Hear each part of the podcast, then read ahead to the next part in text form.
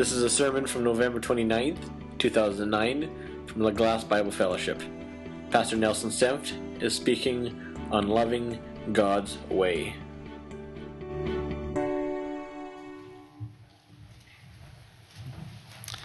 If you would turn in your Bibles to First Corinthians chapter thirteen.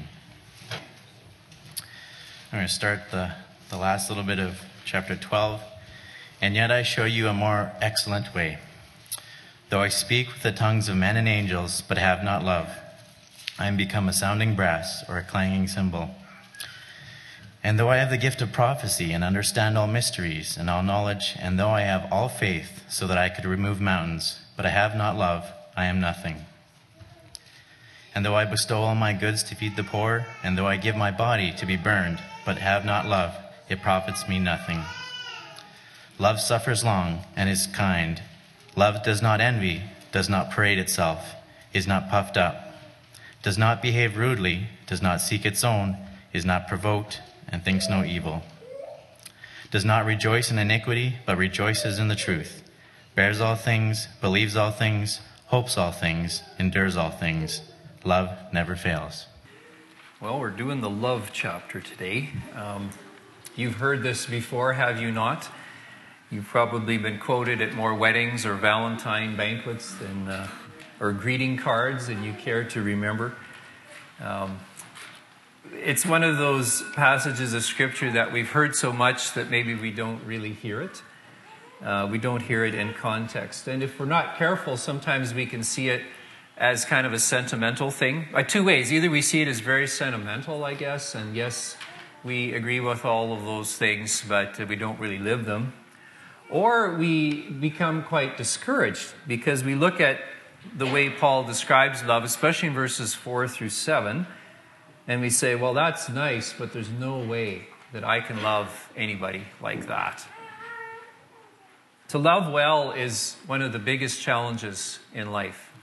And uh, I just encourage you, think back over your, over your last week. Did you love the people around you well? Or did you have an experience in which you were loved well? What was that like for you? The greatest commands we have uh, in Scripture aren't about obedience, really. They're more about love. To love the Lord your God with all your heart, mind, soul, and strength. And the second one, Jesus said, is like it. To love your neighbor as yourself. And yet we don't love very well. So sometimes I think we feel like, well, let's just try to love the best we can. And we feel inadequate and our best efforts fall quite short. I know I've been thinking about this and I feel like, you know, I don't love people very well. What's the problem? And God has been teaching me uh, from this passage and others about love and loving people His way. The love described here is available to each one of us. We can receive it and we can give it. The question is, where does it come from? How do we access it? I'm going to be uh, borrowing from Colin McDougall a little bit on his, the teaching he does in his discipleship models on love.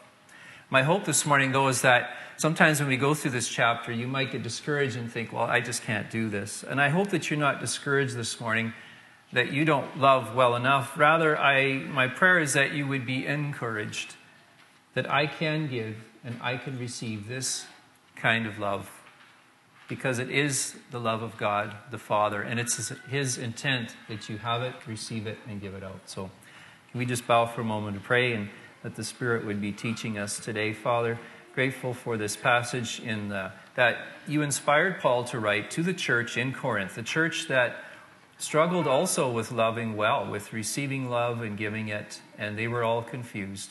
And we get confused about it as well. So, Father, I pray you give us some clarity today as to how to receive this love and how to give it to others. May your Spirit be the teacher. In Christ's name we pray. Amen. It might be helpful to see First Corinthians thirteen, this uh, passage which we often quote out of context, to see it in context, its setting. Um, and...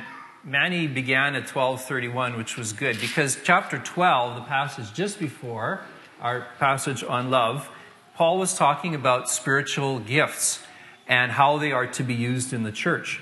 Now, this particular church, Corinth, had all kinds of gifts, and uh, that was part of their challenge. from serving others to even some of the more miraculous, uh, charismatic kind of gifts. They also had many gifted teachers and prophets in the congregation. And Paul says in verse seven of chapter twelve that these gifts, these abilities, these supernatural abilities to serve the body were given for the common good. It's like uh, pieces of a puzzle. And our, our pieces are meant to fit together so that when we use our gifts, it builds up others and helps them to feel loved, to form a whole functioning unit. And, and the idea is that people need each other. We, you have a gift, I have a gift, and we both need each other's gifts to work together. But the opposite seemed to be happening uh, in this church. And you know how it is. Humans tend to rate each other based on our abilities and our giftings. And it seemed like some people had the attitude within the church, because I have this particular gift, which was maybe more charismatic or maybe be more of a public kind of a gift, because I have this gift, I'm maybe better than you. I may be more spiritual than you. And it seemed like this was especially happening with the gifts of tongues and prophecy and faith. And what was meant to unite these people together in a more loving way was actually dividing them. They had all the skills and the gifts, but somehow the church lacked warmth. And it had gone out of the church. And so Paul says, you're using your gifts, but you're missing the point of the gifts. So in verse uh, thirty-one, he says, I want to show you, I want to correct this. I want to show you the more excellent way, or the most excellent way. So what was missing? Well, Paul says in verse one of chapter thirteen, he says, I can have the gifts of tongues. I can be able to speak in either earthly languages that are unintelligible, or I can even have the ability to speak in a heavenly language that no one can interpret unless that gift of interpretation has been given. He says, I can have, in verse two, I can have a gift of prophecy and be able to explain spiritual things to you, things that, that you cannot understand, and teach them to you.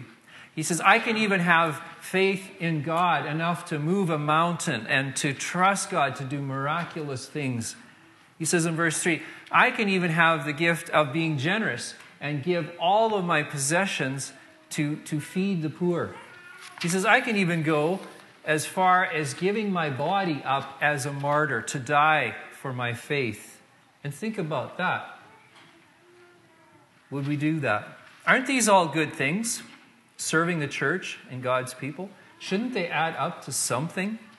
Paul says in each one of those cases, the, the, the faith, the miracles, the teaching, the, the gifts of knowledge, if I use these gifts and I serve people without exercising them with love, it amounts to nothing.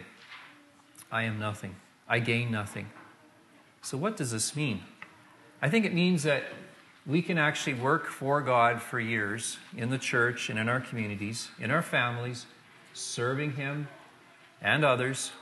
We can give money, we can serve on committees, we can pray for people and sacrifice. And Paul says, you know, at the very end of things, if it's done without love, it can really add up to very little. It's empty. What's the problem here? I think the problem is that many of us work for God to get points because we don't feel worthy of His love. And we try to love others in order to earn His affection or His approval. And we struggle because we love, we serve in a church, we might teach Sunday school or give or do whatever, pray, because people don't appreciate us. We love them, or we're trying to, but it's not fulfilling for us. And this can happen in churches, and people don't get loved along the way, which is God's intent. The problem, I guess, is that we are trying to serve or work for God and are using our own resources, and we're not loving people God's way. So Colin says, if we have trouble, and if you've had trouble, and we've all had this where you've loved somebody, you've tried to serve them, you've tried to do something good for them, and it's kind of blown up, or, or, it, or they, weren't, they didn't appreciate it, or it didn't come back, or it didn't turn out the way you thought. We've had that trouble, and then we go, well, what's going on here? The trouble, I think, reflects our relationship with God. Because the first commandment is to love the Lord your God with all your heart, mind, soul, and strength. Receive love from Him and then serve others. And if we're trying to just serve others out of our own strength, it's not going to work. We're going to get discouraged. We cannot love others consistently in our own strength. Because when they don't love us back, you know, we might try a couple times, there's a break in the relationship. So Paul says in twelve thirty-one, he says, I want to show you a more excellent way of using your gifts. The excellent way is to give and receive God's love, to be sourced in him. This love in the original is called agape love. Now, different words for love, you've probably heard this before. There's eros, which from which we get the word erotic. That's the physical, sensual kind of love.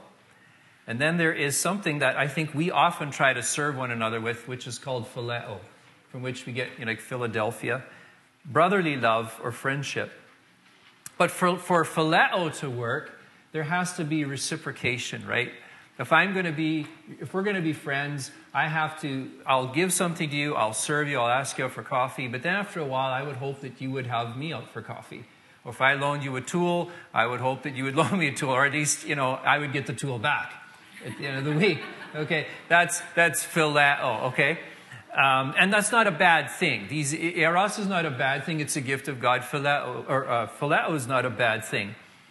But these are human-sourced kind of love. These are sources from within ourselves, okay?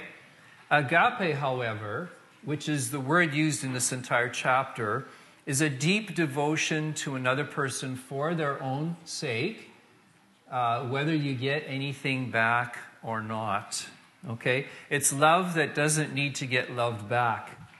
And the source of this love, so that's one difference. You don't have to be loved back. The second is the source. It comes from God himself. It cannot be generated by a human being.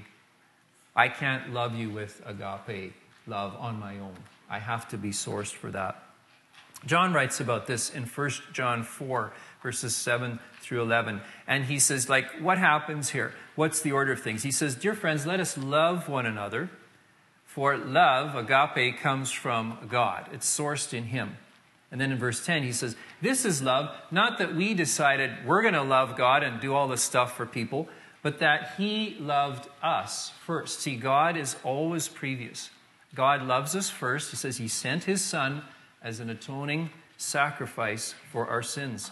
So agape love is something which you receive from God, and then it flows through you to others.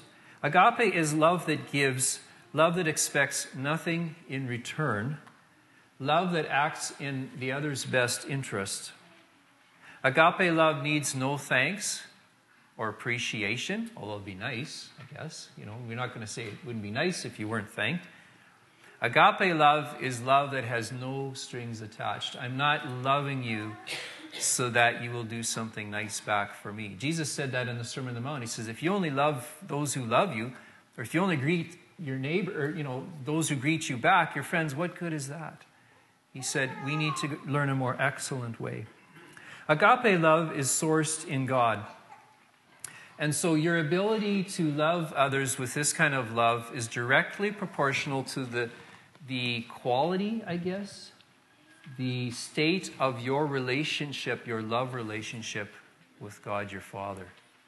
So here it kind of it kind of unroots something here or exposes something. If I'm having trouble loving my family, my wife, my children, or the people around me, the problem is maybe not so much that I don't know how to love them. The problem is what is going on with my relationship with God the Father. Because agape love only comes from him. It is a fruit of the Spirit. It is what God produces in our lives as we receive it and let it flow. But many, you know, let's be honest, many of us struggle with our relationship with God, our love relationship. And for years I've struggled, and, and I still at times I think, yes, God loves the whole world, and Jesus died for the whole world, but did he die for me? Did he die for you? Would he have died for you if you're the only person? We have trouble individualizing that love.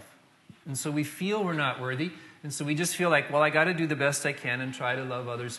But there's a, a, a vacuum there. There's a, there's a gap there in our love relationship with the Father. God seems far away. And it seems like for many of us, God has got his arms folded and saying, okay, now you love each other. Like a parent, right? Treat each other nice or else. So what I'd like to do just for a minute or two is look at the description of love in verses four through seven a little bit differently than maybe um, we have in the past. I think in the past, we've looked at the, we've looked at the description here of, of what love is, or the, the kinds of things it involves as these are things that you should do, right? These are character qualities. These are ways in which you should love other people. But I'd like you to look at it this morning uh, this way. Look at verses four through seven as a description of God's agape love for you. Because God is always first. He loves us, then we love others, okay? So let's look at verses four through seven as uh, God's love letter to you, because we must receive this first. Let this wash over your soul a little bit. I, I hope it does. I pray it will. So first thing he says is agape love. God's love for you, first of all, is patient. Uh, the word there is he has a, a long fuse. God is very patient. He is uh, long-suffering. God is that way with you. Sometimes we feel like God's tapping his foot, right? Why don't you guys get this straight? Why don't you smarten up? But the, but the scripture describes God as being patient, as having a long fuse. Agape love is kind. Okay, when you think of the Lord, do you think of him as being kind towards you? He's not out to harm you, but to help you.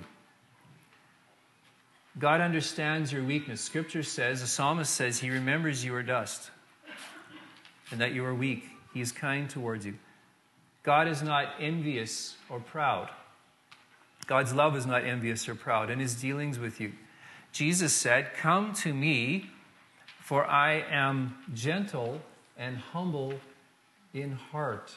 I am a gentle person.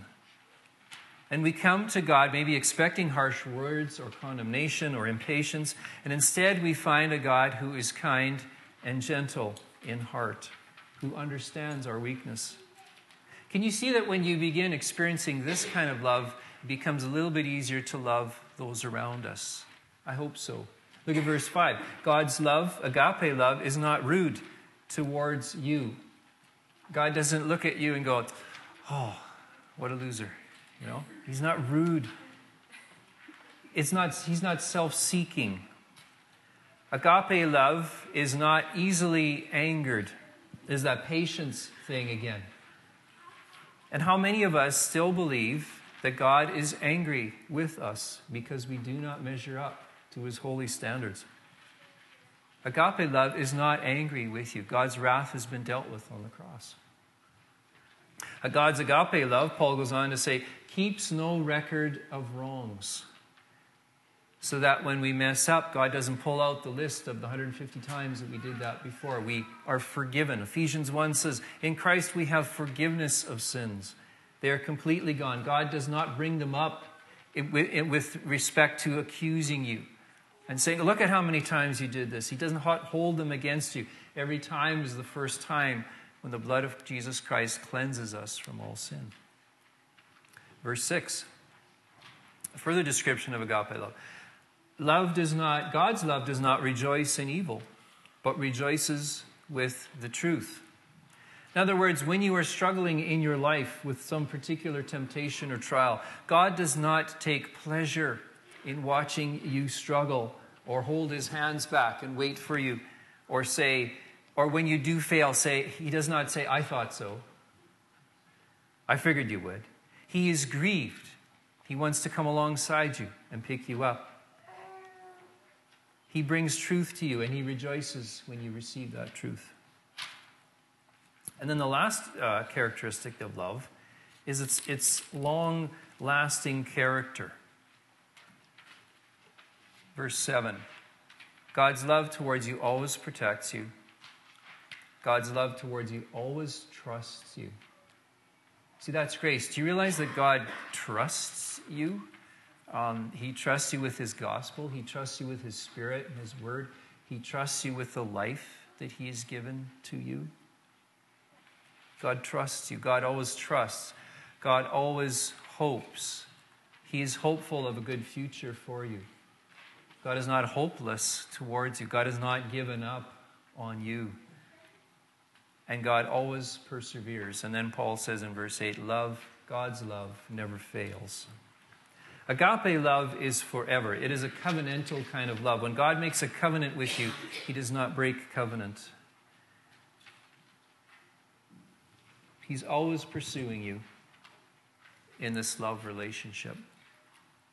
I hope that this encourages you. This is the kind of love that God invites you to receive as you read this list, rather than an impossible standard or a sentimental list or an impossible standard that none of us can achieve.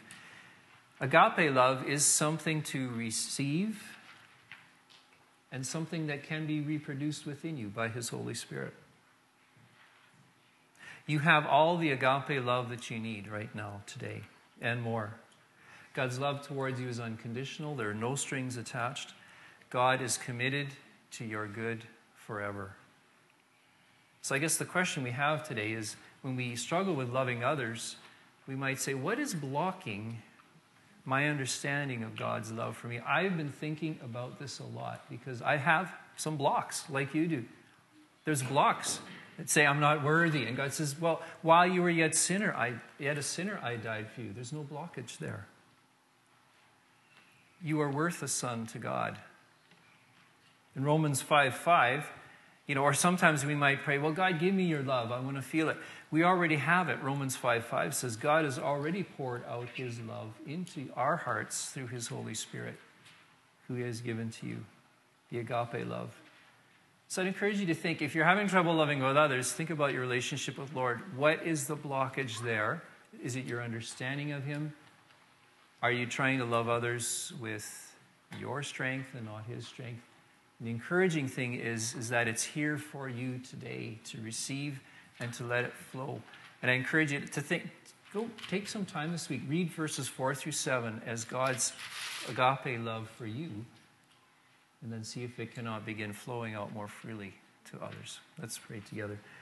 Father, we thank you that you are a discipling kind of God. Jesus, you made disciples, and so you did. You would demonstrate something first, and then invite your disciples to follow in afterward. And Jesus said, you said, I have loved you, um, my disciples, and now go love one another. And Jesus, you have loved us.